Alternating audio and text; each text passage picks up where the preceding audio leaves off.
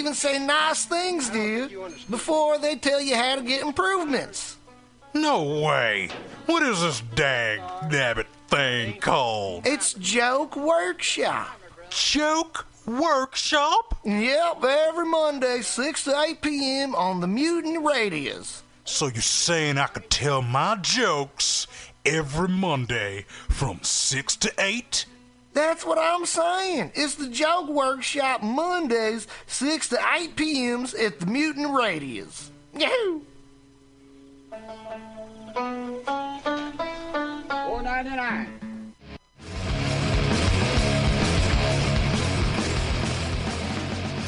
Hungry for a burger? Mutiny Radio thinks you'll find the best burger in San Francisco at Counteroffer, located inside Bender's Bar and Grill. Counteroffer's menu aims to please your drunk face. Tater tots are served daily. On Tuesday nights, Counteroffer serves specials off the Taco Bell menu, only better. You can enjoy your favorite Taco Bell item without the guilt. Counteroffer uses only fresh ingredients and never store bought shit. Special ingredients are made from scratch daily, including beans, ketchup, mustard, habanero sauce, and ranch dressing. Counteroffer even serves vegan mac and cheese. All of this great food is served 2 p.m. to 10 p.m. daily and until 11 p.m. on Wednesday, Thursday, and Friday. Counteroffer is located inside Bender's Bar and Grill at 806 South Van Ness. Be sure to tell them Mutiny sent you. Counteroffer, baby.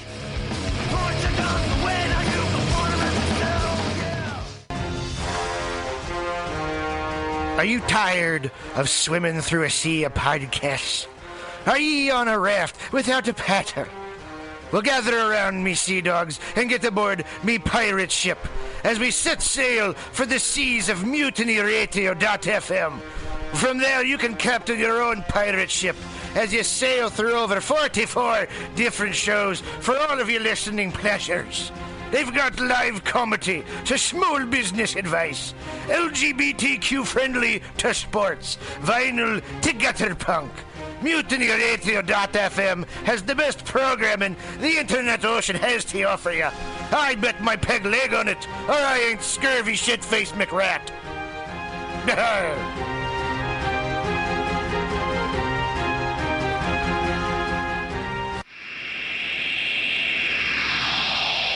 Subliminal SF visual and auditory mind control brings you the best, coolest t shirt and hoodie designs and mind bending local bands and shows at venues all over San Francisco and the Bay Area. Subliminal SF is here to destroy your sense of normalcy and plant ideas in your skull to make you cooler and a more awesome person. Check out all the best.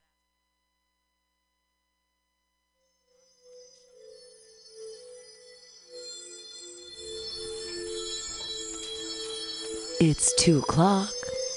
You're listening to Mutiny Radio. When you hear the trippy, spacey music, you know what time it is. It's time to talk about God and stuff and community issues and changing lives here on Some Call Me Tim. Welcome to Some Call Me Tim. I'm your host, Pam Benjamin. I'm joined today by Carlos and Locke. Hi, Pam. How are you? Thank you you for having us. Yeah, thanks for being here. So, uh, I was hanging out here just last week, and your compatriot came by and said was giving me some information and some flyers. You're doing some community activism. Yes, yes. So uh, that is my muse and inspiration, and the yin and my yang. Yes, that's Guled Muse. And so we've been working together. We're now have recently been hired by a collaborative known as uh, a coalition of organizations known as United to Save the Mission, which is a coalition of 16 mission organizations that are really focusing on the systemic issues that are creating these problems of gentrification and displacement for our communities. Right, because that's absolutely happening right now in the mission. That Oh, that are there's empty buildings. The the because the rent is so expensive, people can't afford to live here anymore. Who were have been living here for years. It's crazy. What are some of the um, organizations that have gotten together in your coalition? Yeah, so within our coalition, we have organizations like MEDA, the Mission Economic Development Agency. We have the San Francisco Tenants Union, uh, Housing Rights Committee. Um, the Gubbio Project is a member as well, and um, let me see. There's so many. Oh, the Redstone Labor Tenants Association too. So there's been a big fight about the owner who's been trying. He initially tried to sell that building off to WeWork. Oh. Thankfully, like oh. those tenants there were able to organize, get in front of it, get around it. So that's not an option, but it's still being looked to to be sold. So we're trying to well, that group and and with support of USM is hopefully trying to get that leverage to get that nonprofit bought so that way mm-hmm. we can make sure that the, a building that old with that much history with that much organizing around it gets to stay around for that purpose right well as a resource to the community. I was so bummed when CELLspace got knocked down here. Just in this neighborhood right now on bryant and 18th street there used to be a bunch of homes and some businesses and then also CELLspace. And that got knocked down and now it's a seven eight story high rise with tons of new apartments and there's going to be uh, and my question is, where's the parking? yeah. So it's crazy because they keep building all of these enormous apartment complexes that are bringing more people in, and yet parking's already an issue, and they're not building garages. Where, where's everyone going to park? And now, and I think public transportation is incredibly important, and I wish people would use it. But when someone comes in and buys a million and a half dollar apartment, obviously they have an Audi. Do you know what I mean? Mm-hmm, so like, mm-hmm. so then what happens to the people who live here? And and I mean, is that sort of the kind of stuff that your coalition is going after or we actually do look at transit issues as well i mean the, the, the one thing that we've realized is whether it's within uh, the theme of housing, uh, commercial businesses, or transportation. It's it, it's over it's it's, like, it's an oversimplification if we look at them in isolation. Each of these things, this this mission district is like an ecosystem. All of these pieces are intertwined and moving together, and each one has an effect on the other. Yeah. So there's a definitive what we call um, or has, has, been labeled amenities in transportation that lead to gentrifying effects. So there are gentrifying amenities within transportation that can cause that. And so definitely we look at transportation with the specific issue that, that, that you're talking about. Um, I think that's all part of MTA's Vision Zero policy, which I call zero vision because it, just, it doesn't it doesn't really have the balance. They're looking to do something only within the confines of how are we making this a more green environment. Right. But we're not looking at what are the unintended impacts of making those movements because that impact might be a much more heavy impact for a low income family than it's going to sure. be for somebody that has more resources, more wealth.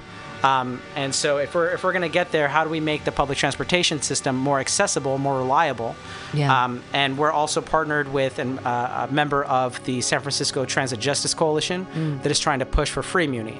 So, oh, that's great! Exactly. I mean, if we're going to have this thing where they're trying to take away the cars and move it out of the city, then folks better have a reliable system that they can depend on. Otherwise, they're heavily impacted by the system, and yet the, the more wealthy upscale residents that are coming in either have their own cars that they can pay for private parking, sure. are going to be taking Ubers and Lyfts, right? right? Which is not a, a luxury that everybody can afford. Exactly. I don't even have a smartphone, so I can't Uber or Lyft. But that's that's a personal choice. that's a smart idea. Yeah. What is um, for the layman out there, we use we throw around this term gentrification all the time.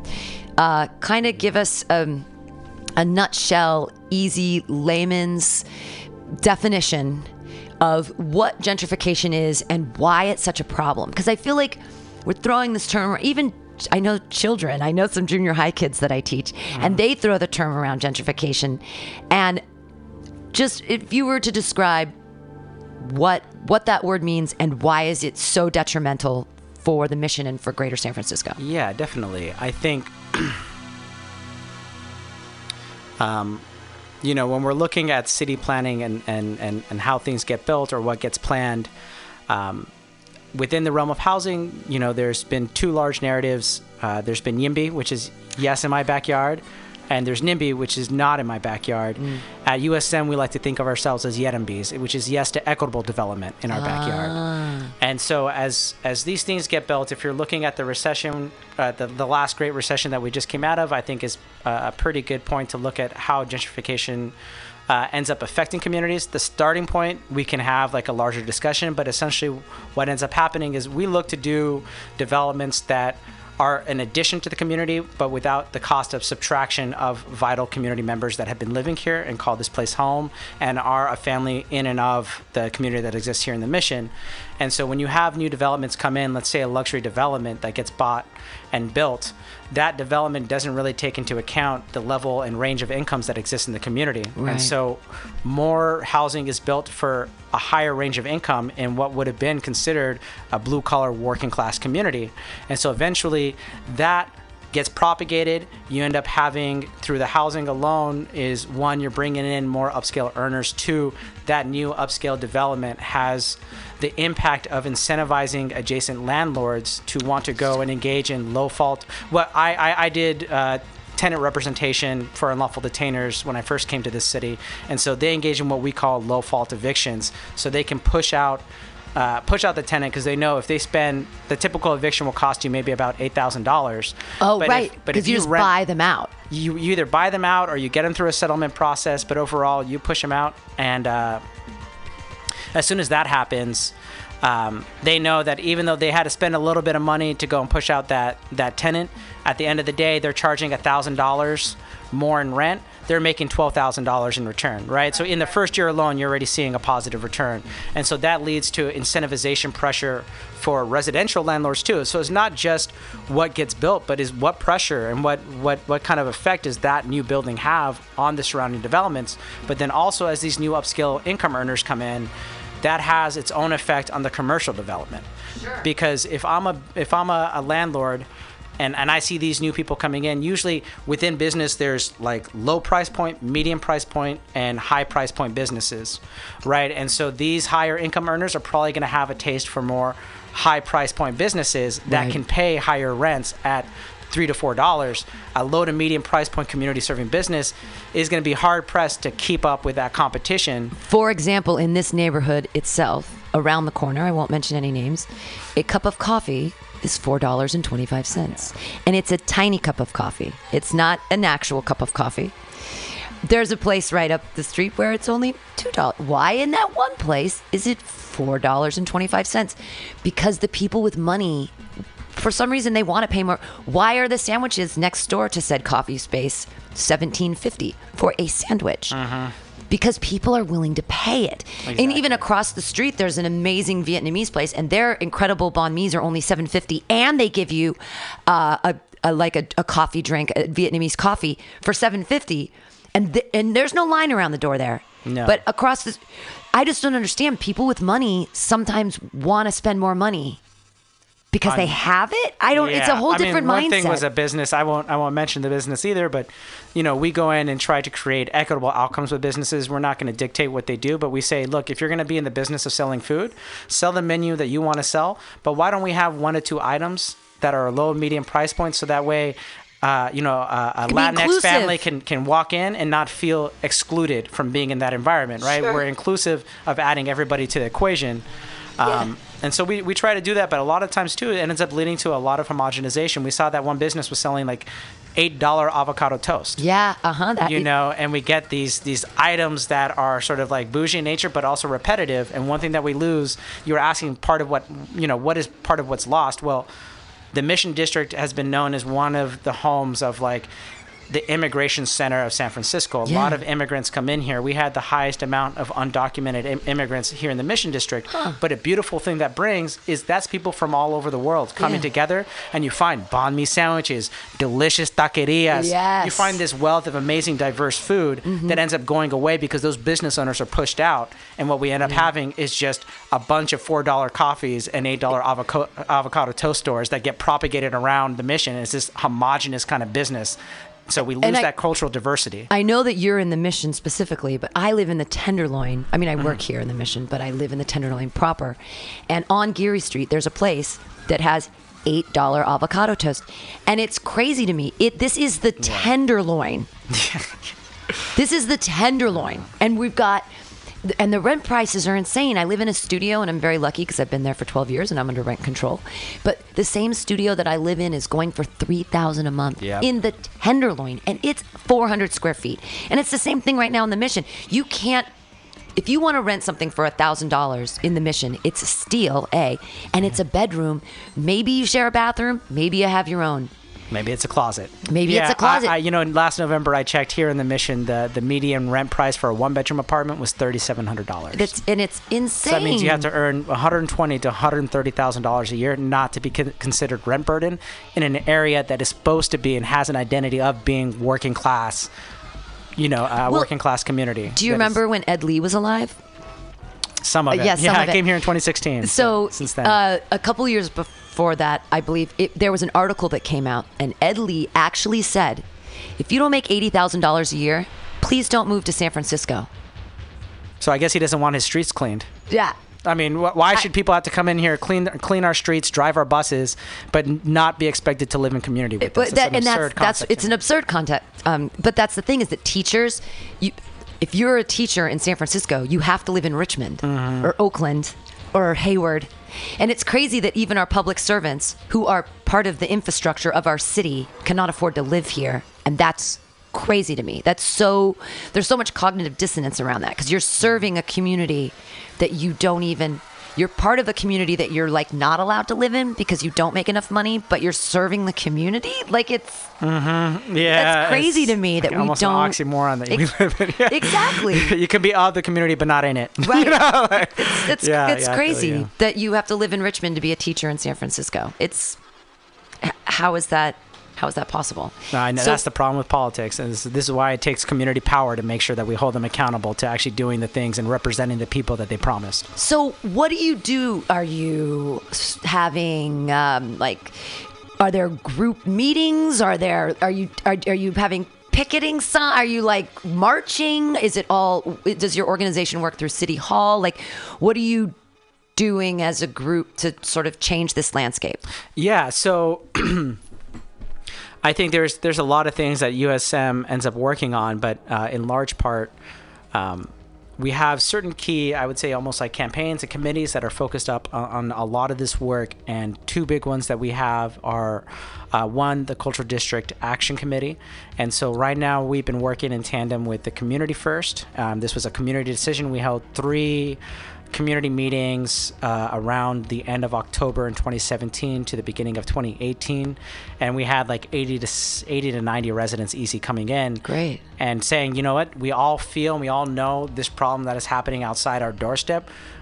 Let's not, you know, as USM, be the ones telling you what the solution is. Tell us what you want to see. Sure. And the beautiful thing out of that community co-creation came with the idea of expanding the existing Latino cultural district. All right. And so that committee is right now in the process of expanding the cultural district. That's what they work on. They also work around actions that we do around developments, around what we find to be inequitable commercial businesses that are trying to come in. Mm-hmm. And then we also have community development. And community development does look at before we have to take action with new developers that are coming in or new commercial businesses, sitting down with them and seeing if we can sit down and together collaborate and community co-create a solution that is going to make sure that your business is sustainable both for yourself and for the community that is proposed to be around. Sure. Um, so those are those are two uh, large committees that we have, and then we also have a, a monthly general meeting just to continue to keep update uh, folks updated as to what's happening in each of these different areas. If you don't have time to make it to each one, because I understand how busy people are, especially individuals working anywhere Sure. from one to three jobs a day. Yeah. Oh my gosh. Because to live in this neighborhood now, you have to have two You jobs. have to work to earn You have to work yeah. so much. Do you? Um, I'm wondering what happened to. There used to be uh, just past in between fif- 16th and 15th Street on Mission. It used to be. Um, a transition center hub, and now they're building something really big. Do you know if that? I I, I was wondering if that's what kind of housing that is. If it's going to be low income housing, or because it was like A navigation center. Nav- that's the word I was Yes, looking for. It was a navigation center. navigation center. Um, and they knocked it down and now it's already has like five stories and it's growing and i was thinking wow wouldn't it be amazing if that was all low income housing and people could actually live somewhere but i have a feeling that maybe it's Well, that's a two part. I think uh, on the the one hand, the good news is is that that is actually a hundred percent affordable development that is being built by Mission Housing. Oh, so that's that's a beautiful thing. But then um, I think the second part is I, I that's a long-term solution. I think we need to find is typically whenever a building is, is, received and, and gone through the planning commission, received entitlement, is going to be built. Um, agreements are, are being struck where they can develop a navigation center in the interim until it gets knocked down, the building happens, and so that's where the navigation was there until the building construction had to happen. Okay. And so I see those things as like a beautiful use Yeah. in the interim, but Yeah. I saw that navigation center have so much help and provide so much resource to the local unhoused um, neighbors that I do have Yeah. that I was sad to see it go. And so it'd be good to see how do we develop a more long-term navigation center solution because right now they're all short-term. It's just when a new building gets built and entitled, in the interim they'll agree to allow that space to be used for the navigation center, but once it gets built up, they get removed. And I think it'd be great to have a long-term navigation center. Why wouldn't they build a navigation center into the new building? Um, so for the mission housing one, that would be a good question. I know that typically sometimes, so for that one, I think that they found certain mission organizations that were being displaced and decided, you know what, let's create space for you to have a home in these buildings. Yeah. Um, so when it comes to affordable housing development, I think they're looking at the uses that can be. Are there nonprofit organizations that are being displaced? Right. Are there other community services that w- that can be put in? And then they'll sort of build around that need.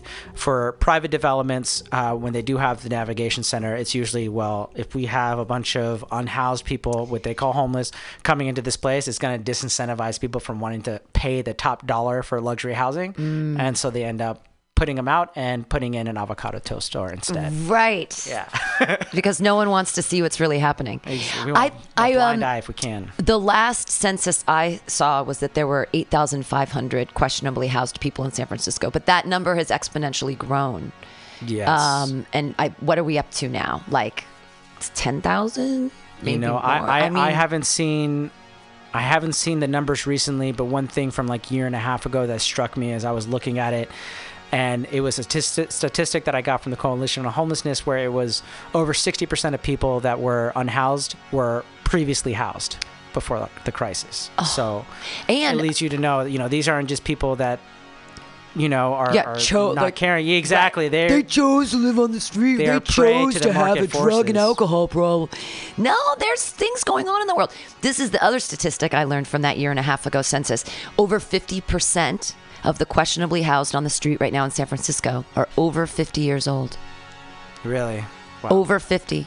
We have senior citizens. We have over 4,000 senior citizens living without permanent housing, without like a stable place to live. And I think that's insane.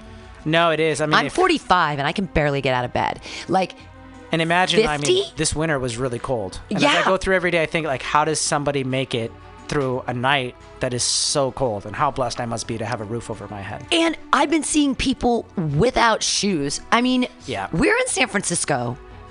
Everyone should have shoes. Mm-hmm. And when I see people like without shoes, with like, you know, and there's some pretty in- inventive people that'll wear six pairs of socks and wrap them up in duct tape. But that's insane to me. Mm-hmm. That we like there are people without shoes. This isn't India. This is San Francisco, and I shouldn't like downplay. I'm everyone should have Along shoes. the way of progress, where do we lose our compassion and empathy for each other? exactly. Yeah, a lot of people are two degrees removed from the suffering, and especially the more the more resources you have, whether it's wealth or power, the more likely you are to be removed from that suffering Mm. and engaged in your own self-interest instead of saying what can we do together to bring each other up together. Yeah, because and you can judge a society by how they pe- treat their old people and their children, Mm-hmm. and look how we're treating our old people.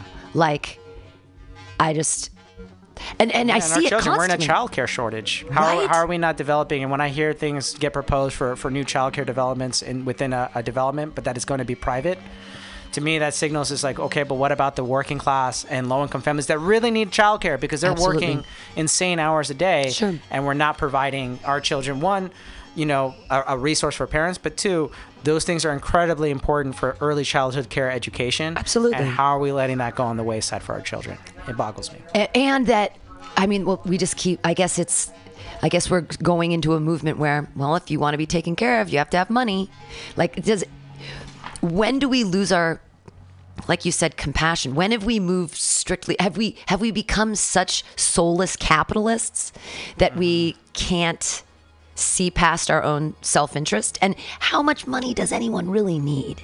Like i look at zuckerberg and his compound next to you know dolores park and i say hey thanks bro for the cool new wing at the hospital. That's great. Mm-hmm. But how much money do you need Yeah. if you're a billionaire can't you just like throw, how many how many million would it take to house the questionably housed in San Francisco? It, it would be I think it would be less expensive if we could house people than to have people be houseless because of the um, medical issues that can happen because of the if, if we could pay to take care of people before they need services doesn't preemptive medicine preemptive everything mm-hmm. i don't know i just wonder where our where our heads and our hearts are No, no, no. I agree with you. I mean, we have the highest concentration of billionaires right here in San Francisco.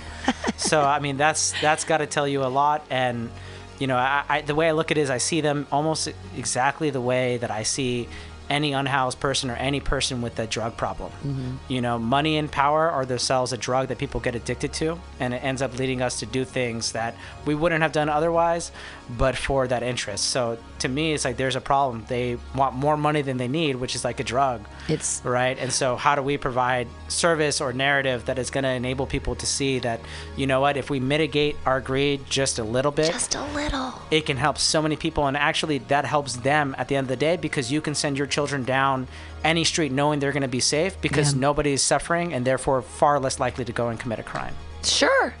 I a hundred percent. And here's the other thing: a, like even if we try to conceptualize a billion dollars, right?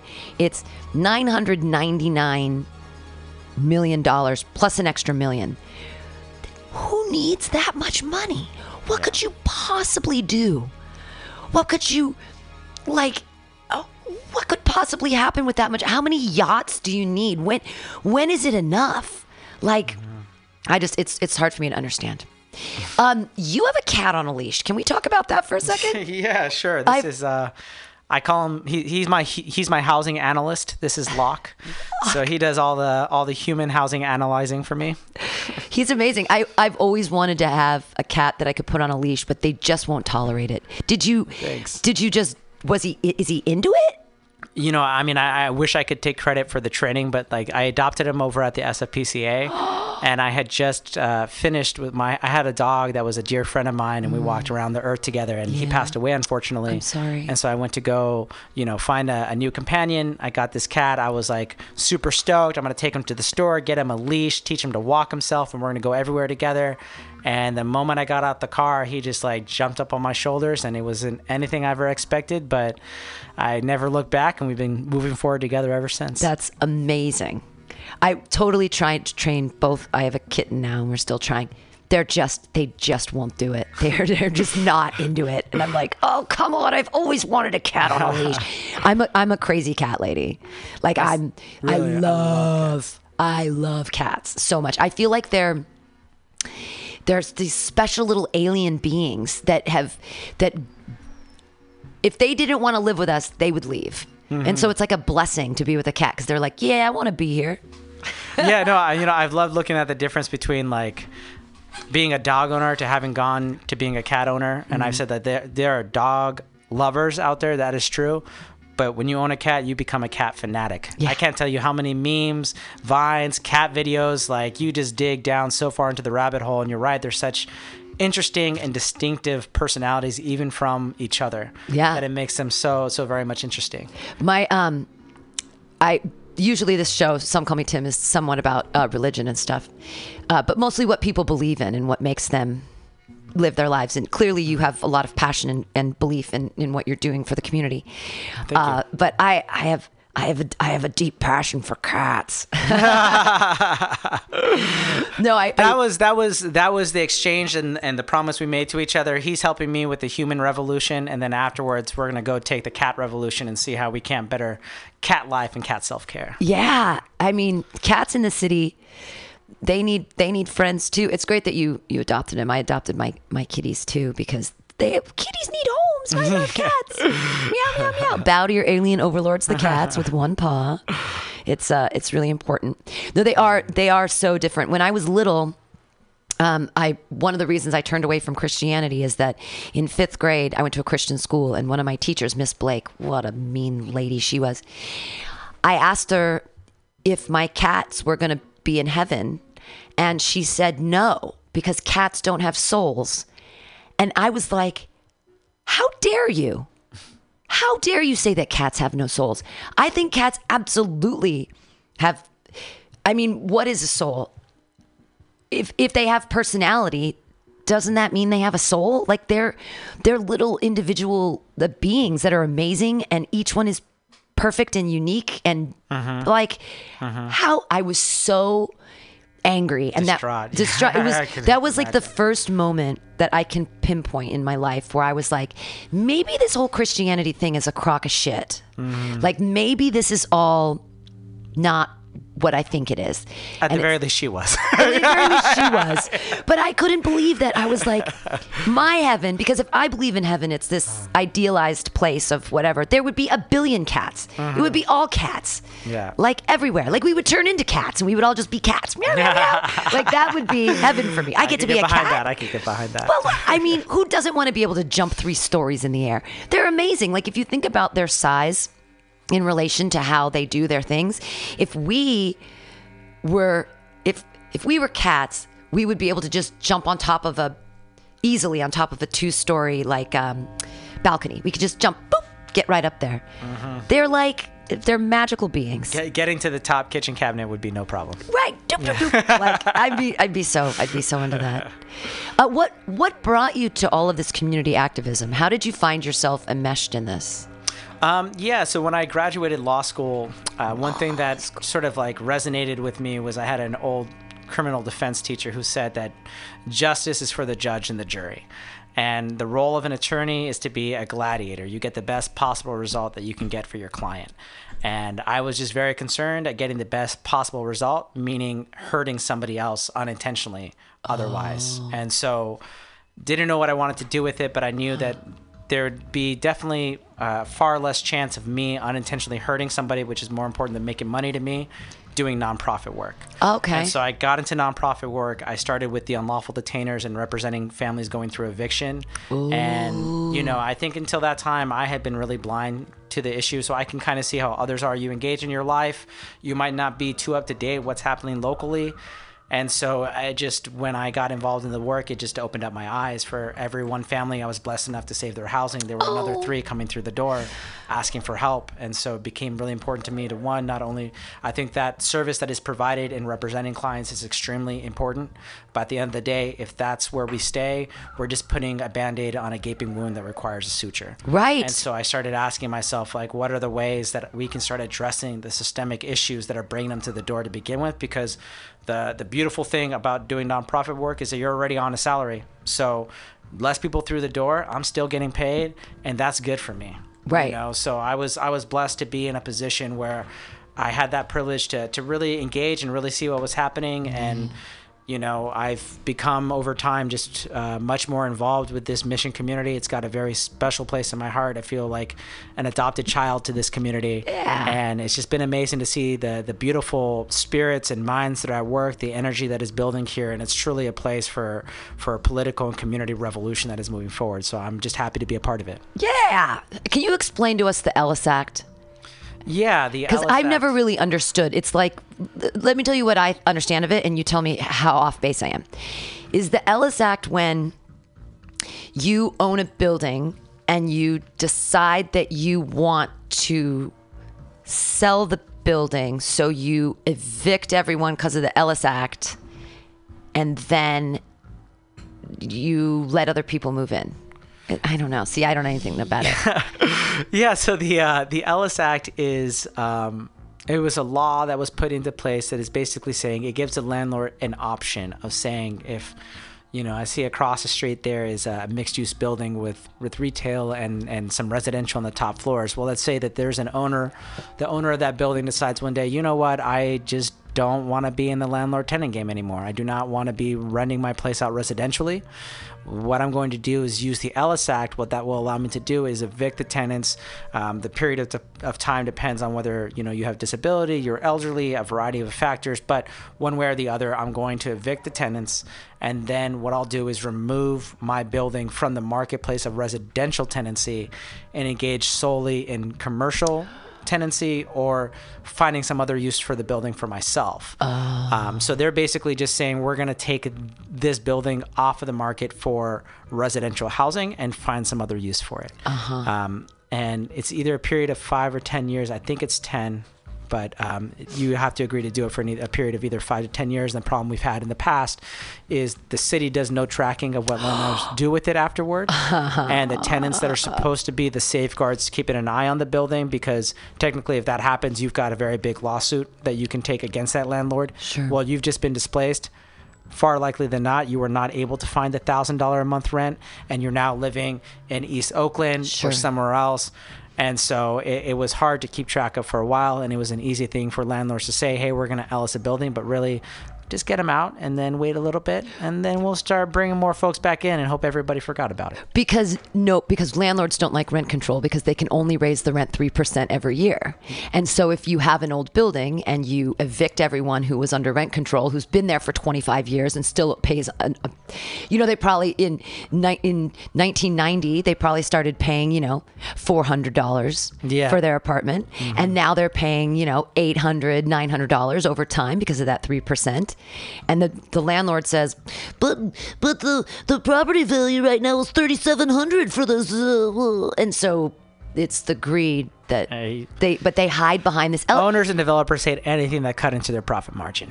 They will. You can. You can believe that they will be staunchly against it or finding some loophole to get around it, which is a problem we had at 2300. Yeah. yeah uh, what are the and, and I keep seeing in this there's so many things going up. What's gonna happen to where the Popeyes used to be? Remember the thing that burned down?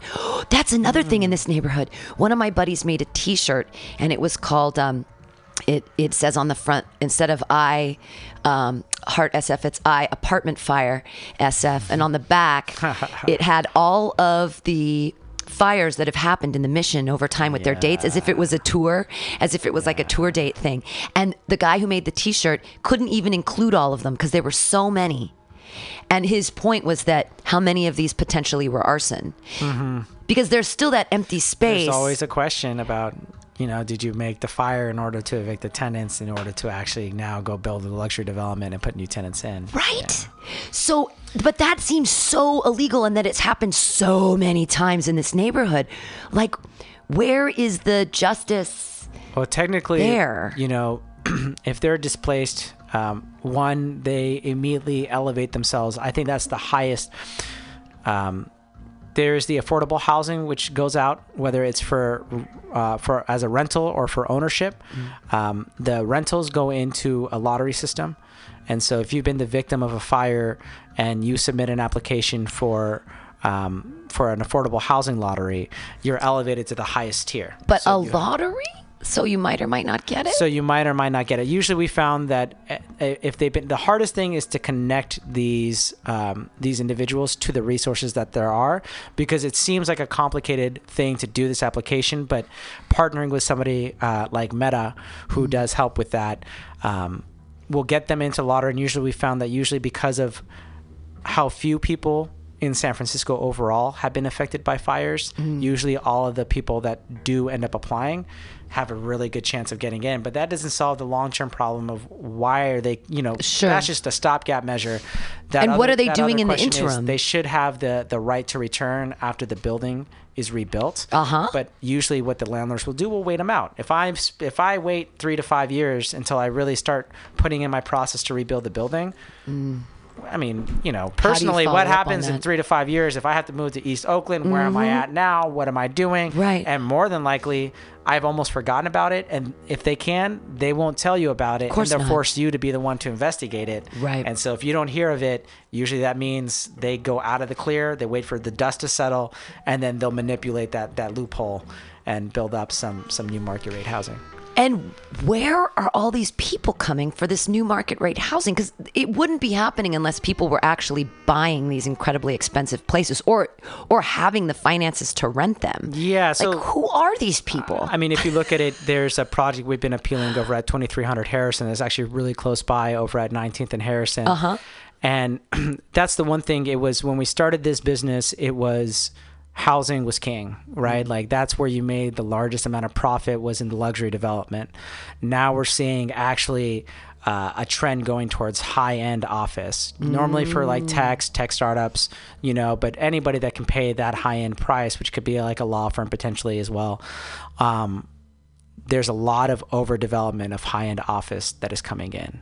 And so now we're building more upscale jobs than we have housing for, which is bringing oh. those upscale earners into San Francisco because they want to live close to where they work. Sure. And they also want to live in, in areas that they find to be exotic. Right, and cool. know? Yeah, sure, sure. exactly. The mission is fucking cool. It That's like- that's No, real. It's That's fucking fucking- cool. it's yeah. real. It's I back that up 100%. Yeah. You know? But Burritos size it becomes a, it becomes a Great. Disneyland if there's just too many Right. upscale earners, right? Because that that culture, that flavor comes directly from the people that were that are the immigrants, that are the working class, and when they get Right. pushed out, something is going to remain, but it's just going to be a Disneylandification of what was, Right. You know, and so I think that's that's sort of the problem that we're finding right now too. Is there's a lot of upscale development that is getting put in, and the city is not really because the question is, do we need that job? Yes, but would an upscale office development be better placed in the marina? where a, a business that is Yeah. what we call PDR, production, distribution, repair, uh, like an auto working, a fun- or for you know manufacturing furniture. Sure. You know, instead of having more of those in a place like this, they're starting to bring in the new high-end office. Right. And so that is what's getting proposed.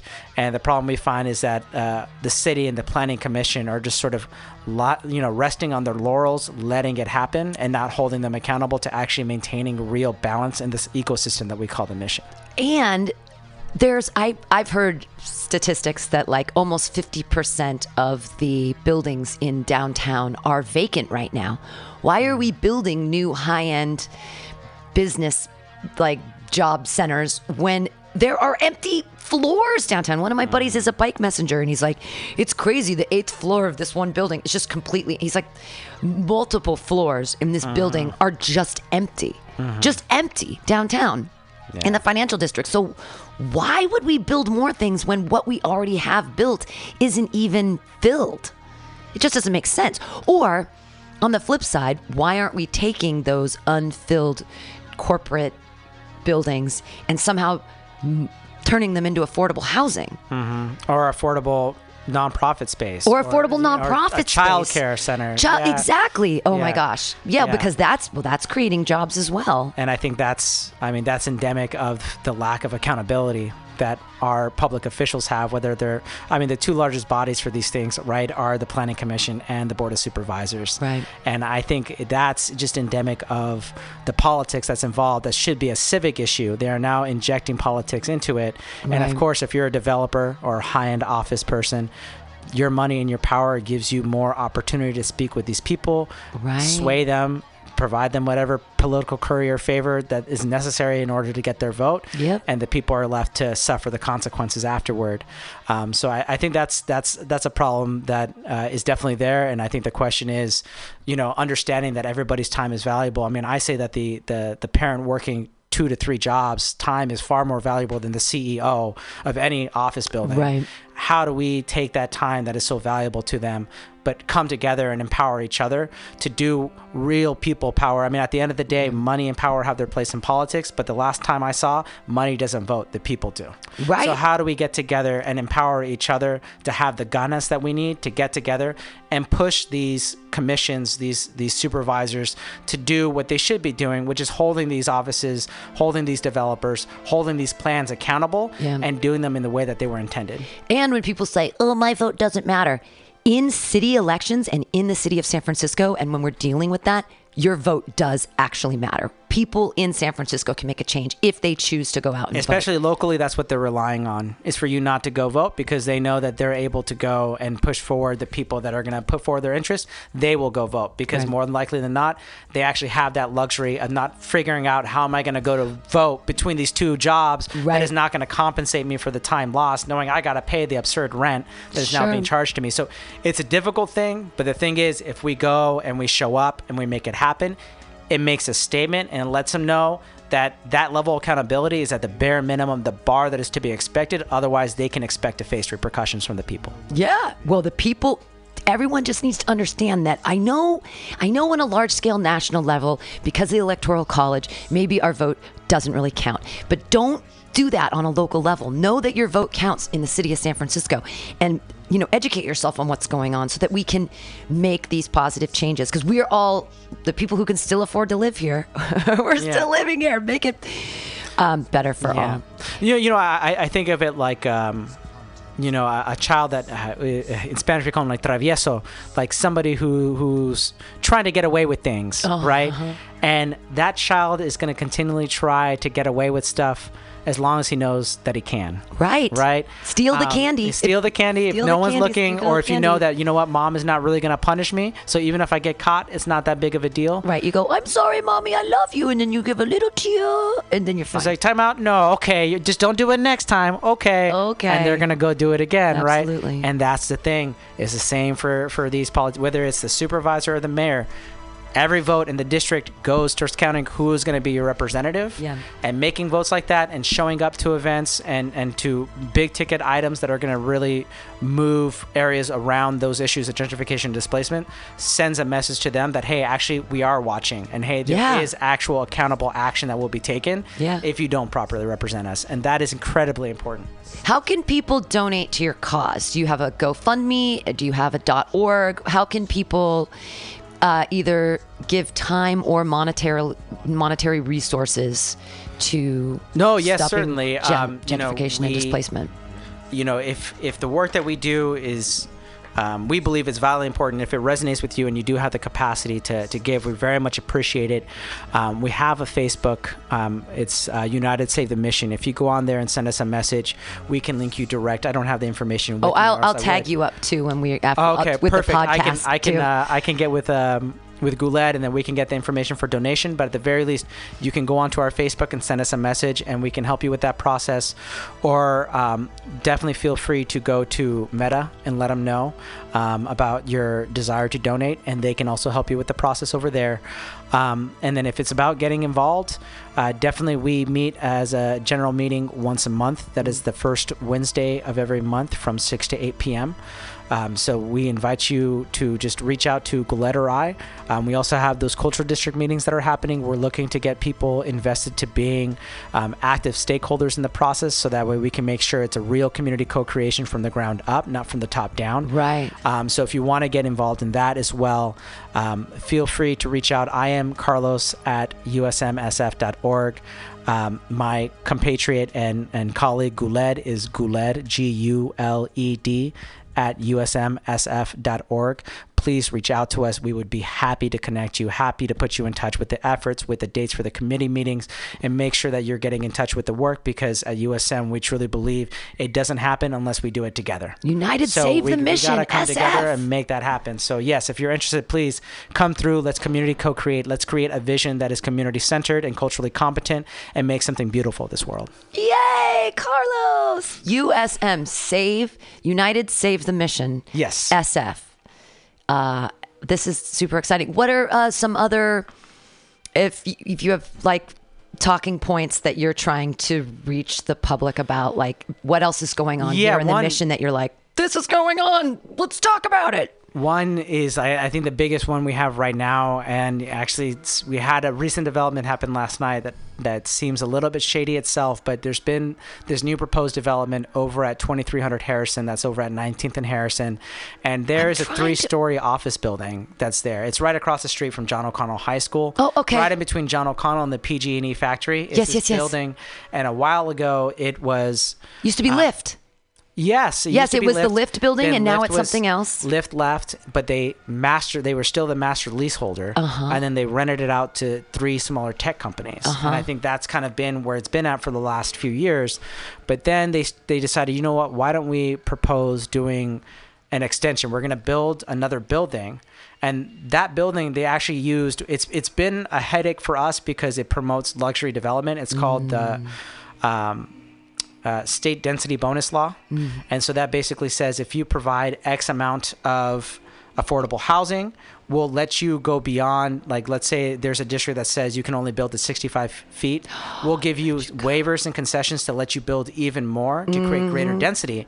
But the thing is, those additional, usually it's like two floors of additional density. Don't have controls of affordable housing. So if they want to put in all market rate, they put in all market rate.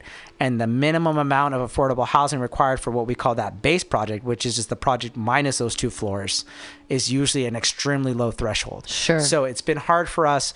That state law preempts That's a, a, lot of local place. law. That's a sweet place to live, though. I've lived on 19th Street before, and I love 19th Street. And that corner right there, right, it's right across from um, the Mission Cliffs, and Yeah. it's like two blocks from Gus's.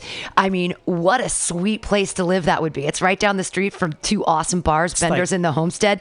It's like the the The main pathway for Carnaval. yeah, it's exactly. It's in the main pathway for Carnival. It's it has the the um fire station right there. There's a high school. I mean, it's what a cool place it was. I mean, I'd want to live there. it's it's an amazing place to be, and that's why we were so concerned that this thing is trying to use a state density, like a, a, law, a state law that was meant for housing, Right. And they actually built a very small amount of housing. It's proposed for 24 units of housing. Hmm. To leverage the construction of a building where those two to three floors, the, the second and third floors of the building, are going to be uh, nothing but office. Oh. And it's going to be high end office. And Sure. they asked for some waivers that would actually connect that building to the existing building. So Uh-huh. there would, between the new building and the existing connected, we'd have over 95,000 square feet of office. Whoa. Which would make it, if not the largest, top three largest office spaces here in the mission, which we believe is going to highly incentivize uh, a high because their their preference was also they said we prefer to have the fewest amount of tenants possible. The, the owner, we're thinking they want to sell that to an upscale tech office. Sure. Tech office right now, the last number I checked is right around, if not smaller, 150 square feet a worker. So if you take 95,000 square feet, you lease it to one tech company. At 150 per worker, we're looking at over 650 high income earners coming into the mission with only 24 units of housing proposed for them. Wow. And that's even lower because they offered, ended up, I mean, we really pushed back. They only offered three in the beginning. Now they're at six units of affordable housing, which is a good thing. But then 18 units of housing for 650 people? Yeah. Where do they expect to live? Where are they gonna- That's going to sure. put so much pressure on the local community mom and pops businesses that are here, Yeah. as well as the residential housing and the, you know, the, the, the, the tenants that are there as well. why aren't they re like using buildings that are already existing. For example on mission street right now there's the old theater on like 21st that's boarded up that could that could be why not turn that into a place that techies work? There's the the old um, mission thrift that's that huge two-story building on 17th and Mission that's been empty now. There's the other there's the building on right in front of the um the 18th Street Mission uh the 14 bus stop. That's been boarded up forever. These are buildings that exist. Why not take what already exists And repurpose and the 18th. repurpose it instead of building something new? I just don't understand. The 18th and Mission one is a work in progress. That's Okay. that's going to be a MEDA building for 100% affordable housing. Rad. But you know those other things. You know the the way we look at it is we have to look at what is our community. And I looked at the Lyft diversity report. In in Lyft Tech, they were something like six percent Latinos, and in uh-huh. their leadership, it's like one percent. You know, so when we're asking about opportunity, high end tech office doesn't bring opportunity. No. We asked ourselves, you know, what we told them too is like, look, with this new office, why don't you limit it? We're not entirely against office, but we want community serving office. We Yeah. need dental offices. We need medical Yes. offices. You know, that's that space is permitted for childcare. Why not do a floor dedicated to childcare? Yes. Do all these other interests that yes, you're going to be making less profit, but you'll still be making a profit. Well, isn't investing and it's going to ensure that you're building something that is going to blend into this ecosystem and have a positive impact and not a negative one. investing in the community is also incredibly important. It doesn't have to be when you invest in a community, you help the entire community, and that can only help your business. And, and you know that it's the community helping you, right? Because how are they selling that building in the hip mission district with all these exotic Latino businesses and multi-ethnic businesses? Like Right. that's one of your big selling points for driving up the driving up the price, which is what we saw happen on Valencia Corridor. yeah. Give back and make sure that there's going to be something that is a sustainable mode. You know, we keep talking mm-hmm. within the environment, sustainable energy, doing these sustainable systems. We need to start talking about it in housing. How do we do sustainable housing, sustainable business development to Yeah. make sure that we are doing that addition, but without the cost of subtraction of what at the end of the day is not only a working class community, but it's a cultural hub. And Yeah. once once those people leave, the culture leaves with it too. right. And then So cultural erasure is something we want to prevent. we want, yeah, we want cult. I That's why people move here because it's was- cool and there's culture. I mean, I was looking at it. We we have the largest outdoor public gallery here in the Mission of anywhere else in the United States sure, with murals. with the murals right Yeah. here in the Mission. Yeah. Nowhere else are you going to find this much beautiful art that is just available and open to the public to walk by.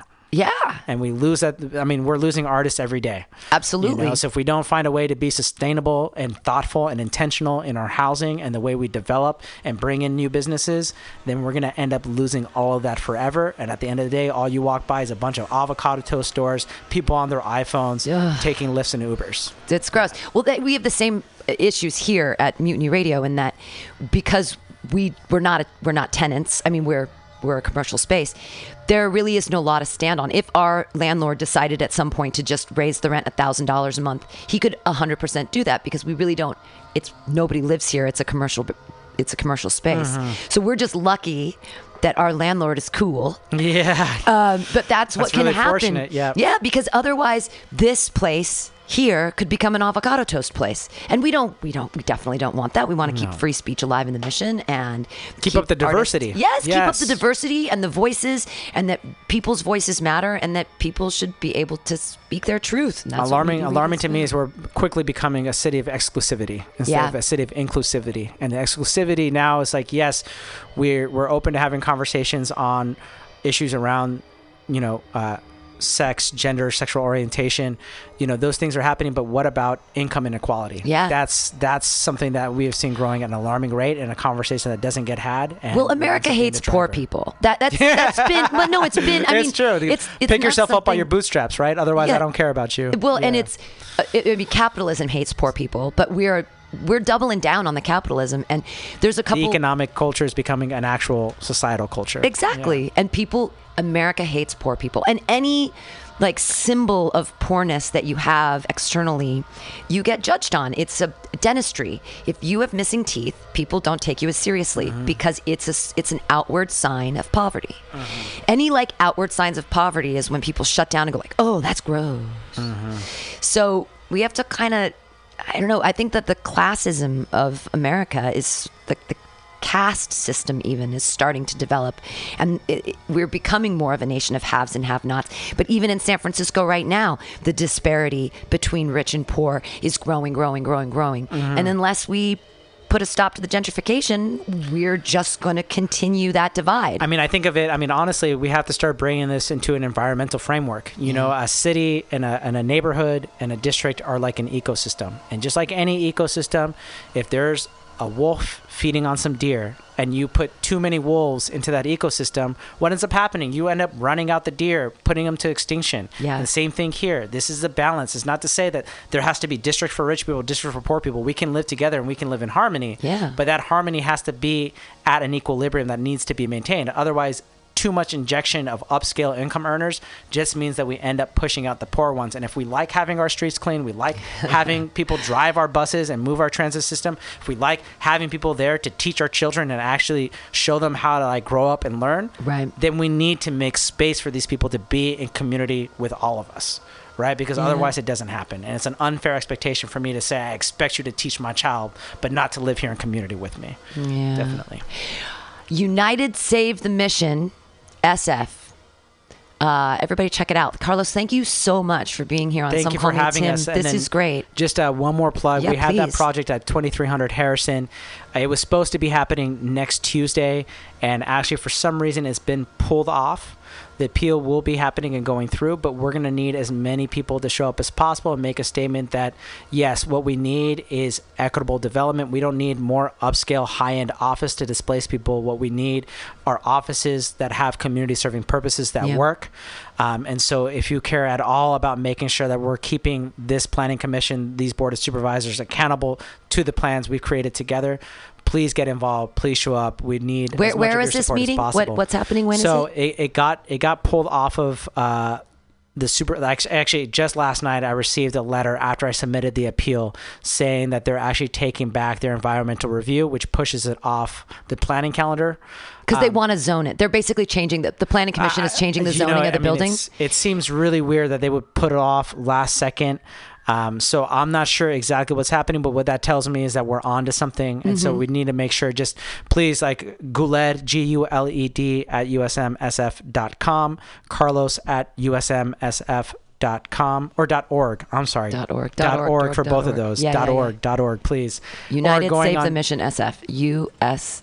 msf.org and or just going to our Facebook but just please reach out to us talk to us because we want to keep you plugged in. We're learning the new development what's going to happen. We're still appealing the project Yeah. but we love to get you included love to get you updated love to get you involved. So whether it's through the Facebook or or messaging Guled and I directly please reach out and we'll be sure to, to provide you more updates and hopefully when we have something more concrete to talk about around this project I come on again and we yeah, can really speak to please. the evil of this. I'm super interested because we are super close, and I know to that uh, 2300 block of 19th Street, and I I'm telling you, it's got to be part of the zoning. The, they they probably in order that area it probably isn't zoned for what they're doing. So the environmental looking at that is because they're trying to rezone that area to say that it's for certain businesses and stuff. And so the city and the planning commission, I know a little bit about zoning and what they do. So I'm like, ha ha ha.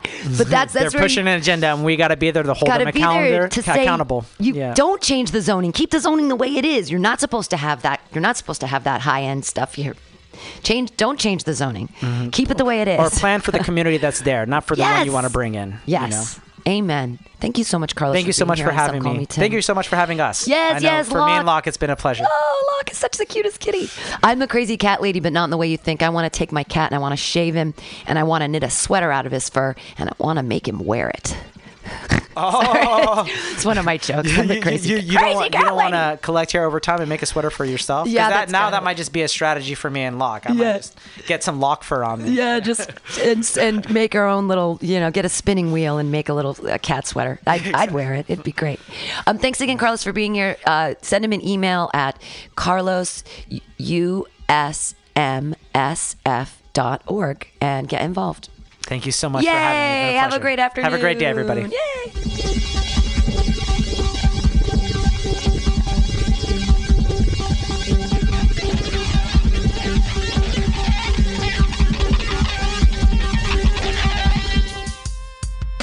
Just took over my whole body. It's your boy CFO here, here to let you know that the fifth annual Mutiny Radio Comedy Festival is March 1st through 7th.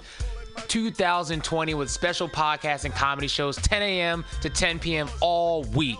Get your tickets now on Eventbrite. Just search Mutiny Radio and get ready for 76 comics from all over the U.S. coming for 66 programs in seven days, all here at 2781 21st Street in the heart of the mission. Or if you can't be with us, listen live or podcast from anywhere in the world at www.mutinyradio.fm. Join us March 1st to 7th for these amazing events. What kind of a future? Law Tigers, we fight for motorcyclists. We're not just motorcycle lawyers, we're part of the riding community. Law Tigers watches over riders. If you're injured in a motorcycle accident, we'll help you get your motorcycle repaired or replaced and assist you with your damaged gear too. We're by your side every step of the way. With the Law Tigers, you never ride alone. If you're injured in a motorcycle accident, call 1-800-LAW Tigers or visit us on the web at lawtigers.com. The Law Tigers, California's motorcycle lawyer. Victor Davis, Harris Law Firm LLP, 180 Promenade Circle, Suite 300, Sacramento, California, 95834. San Francisco Mutiny Radio. San Francisco Mutiny Radio.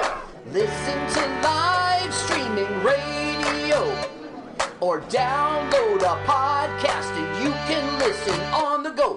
Listen to live streaming radio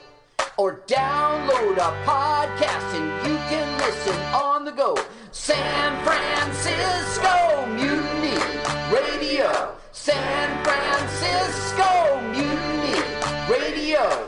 MutinyRadio.fm. Why not make a donation? MutinyRadio.fm. Streaming live the station. MutinyRadio.fm. District the. MutinyRadio.fm. MutinyRadio.fm. Listen to live streaming radio or download a podcast and you can listen on the go. San Francisco Mutiny Radio. San Francisco Mutiny Radio. Look, why not go to mutinyradio.fm?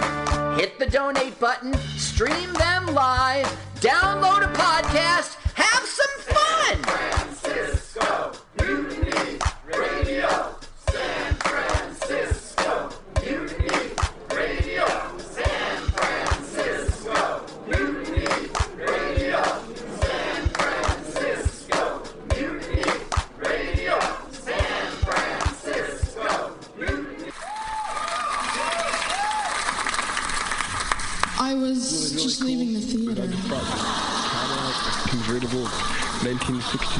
1969 gold Cadillac with the white interior. I drove it up here. And I started to do some thinking. Around in it on the freeway, and I'm having a really, really good time. Flat black Just glasses. Smoking big spliffs and cruising Saturday noon to Cadillac two. on the freeway. Good feeling, I am I'll a tell you. Can I say? Uh, Laurie Stone's voice is absolutely right. I am petty, rebellious, and adolescent. And I will cut the Hello, Blake. Henry, yeah, Charlie here. Yeah, I have a report here, Henry, from your uh, from your chief nurse, Major O'Houlihan. She makes some accusations, Henry. I, I find pretty hard to believe. Uh, the dude minds, man. Let's watch full-length movie on YouTube with Michael Spiegelman. I'm Michael Spiegelman. And I am Carl Not Spiegelman. Join us every Sunday, 2 to 4 p.m. Pacific Standard Time on mutinyradio.fm for Let's watch a full-length movie on. YouTube. We watch the best movies that uh, aren't they good? Well, they're chosen by Uh, here's you. his theme song again. Bye. Okay, bye.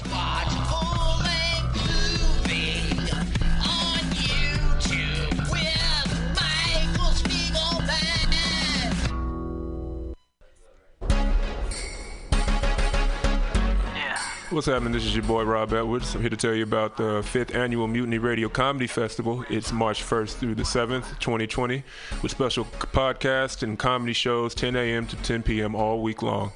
Get your tickets on Eventbrite. Just search Mutiny Radio and get ready for 76 comments from all over the U.S.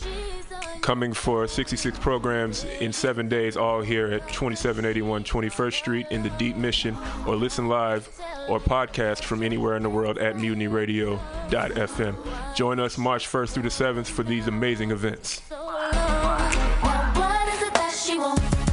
Tell me what is it that she needs? Billy Bob, you ever want to be funny? Well, my dogs think I'm funny, Daryl. Well, I mean, you ever want to be like in front of an audience, like other than like squirrels, dogs, and dead peasants? Oh, shit. From time to time, I've given it a thought or two. You know, if you go to Joke Workshop, there's more than two peoples paying attention to your jokes, and they ain't even gonna be jerks about it. Daryl, are you serious? I can get people to listen to my jokes? And they'll even say nice things, dude, before they tell you how to get improvements. No way.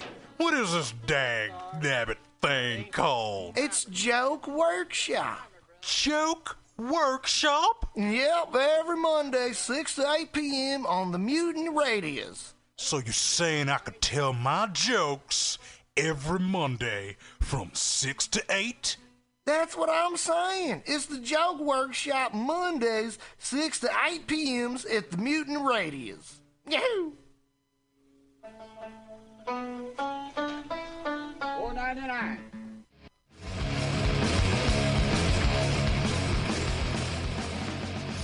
Hungry for a burger? Mutiny Radio thinks you'll find the best burger in San Francisco at Counteroffer, located inside Bender's Bar and Grill. Counteroffer's menu aims to please your drunk face. Tater tots are served sense of normalcy and plant ideas in your skull to make you cooler and a more awesome person. Check out all the badass products at subliminalsf.myshopify.com. That's subliminalsf.myshopify.com and experience Subliminal SF.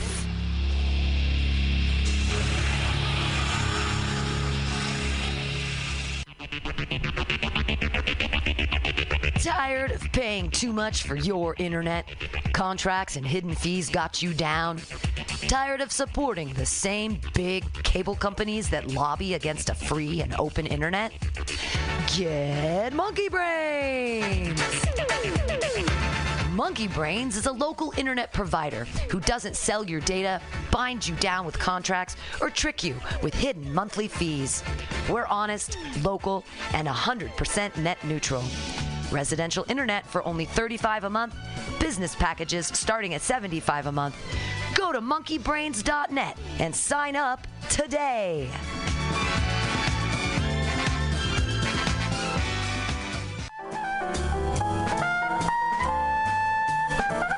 Asiento. Asiento. Take a seat at Asiento on 21st and Bryant. Meet friends for a drink, have delicious tapas, and a relaxed community atmosphere. Asiento, honestly, is a wonderful place. They have incredible bartenders, board games all over the walls, trivia on Mondays, Taco Tuesdays, First Wednesday live jazz, live DJs Thursday, parties. The food is darn good. Special happy hour prices all night long with your Mutiny Radio Comedy Festival ticket March 1st through 5th. Check out the schedule at www.asientosf.com. Come take a seat.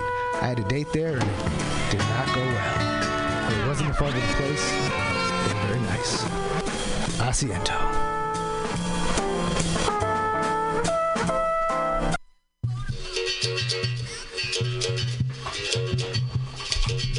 El Rio began her life in 1978 as a leather Brazilian gay bar. We are an LGBTQ plus space who is welcoming to all good people.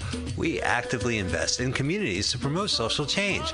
We actively invest in our local arts and music scene to give space for artists. We actively pursue underserved communities in the use of our space. We are an awesome supporter of the fifth annual Mutiny Radio Comedy Festival, hosting an incredible offside show. Wednesday, March 4th, 9 to 11 p.m. with LGBTQ plus and allied comics. So come out to 3158 Mission Street at Cesar Chavez, San Francisco. It's open every day at 2 p.m. with an incredible back patio. El Rio is your dive.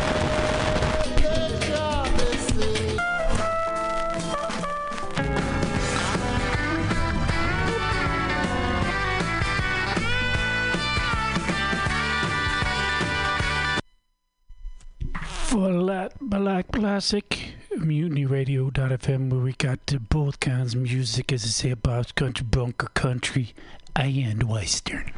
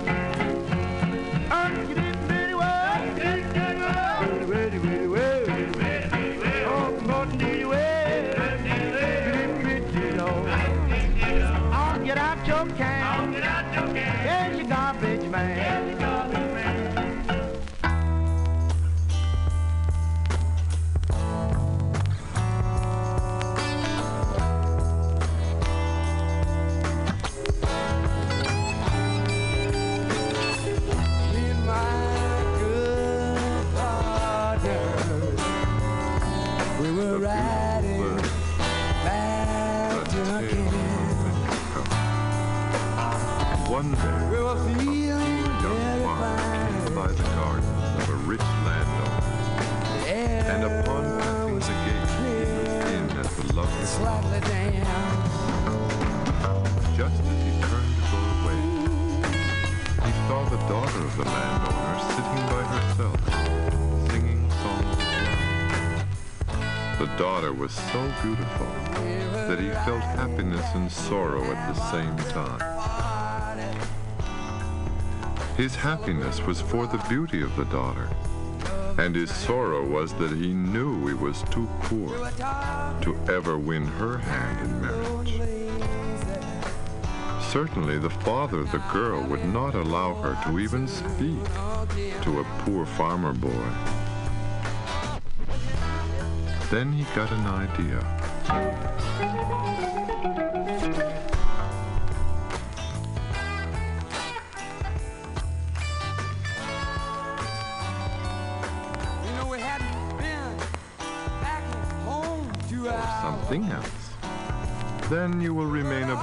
Can only sing. If the girl is interested in your song and has eyes for no other, you will be able to talk to her and learn if she likes you. Now the father of the daughter wanted her to meet someone of high position and great wealth. And so he had been inviting several wealthy gentlemen to visit her. While everyone fell in love with her, none of them really caught her interest. My daughter must make the final choice herself. I will not have her unhappy, he would tell the callers. One day, a very, very rich man came to visit, and he talked of many wonderful things that he planned to do in the future. At first, the daughter listened to him with great interest because it seemed that he was sincere. But then, when he came again and again and repeated his wonderful plans over and over, it was obvious that he was just making idle talk. The daughter became very bored with her suitor. Then one day, a beautiful bird flew into the garden, and the daughter was so happy with this new visitor that she watched it and listened to its song and paid less and less attention to her suitor. After several days of being thus ignored, the very, very rich man became jealous. The next day he hid in the garden, and with his long rifle, he shot at the bird. The daughter ran crying to her father, and the rich man was told to leave their home and never to return again. The bird had sung very beautifully, but when the rifle shot passed so close to it, it became frightened and lost its voice.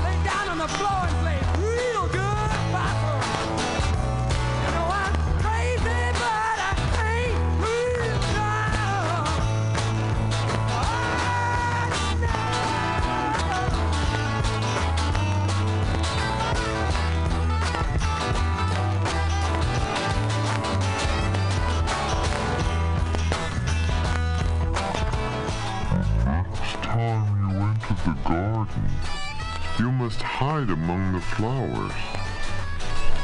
You will be able to talk to her, but she must not see you there.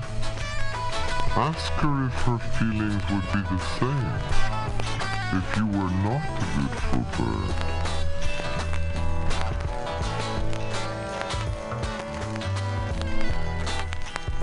So the beautiful bird flew into the garden and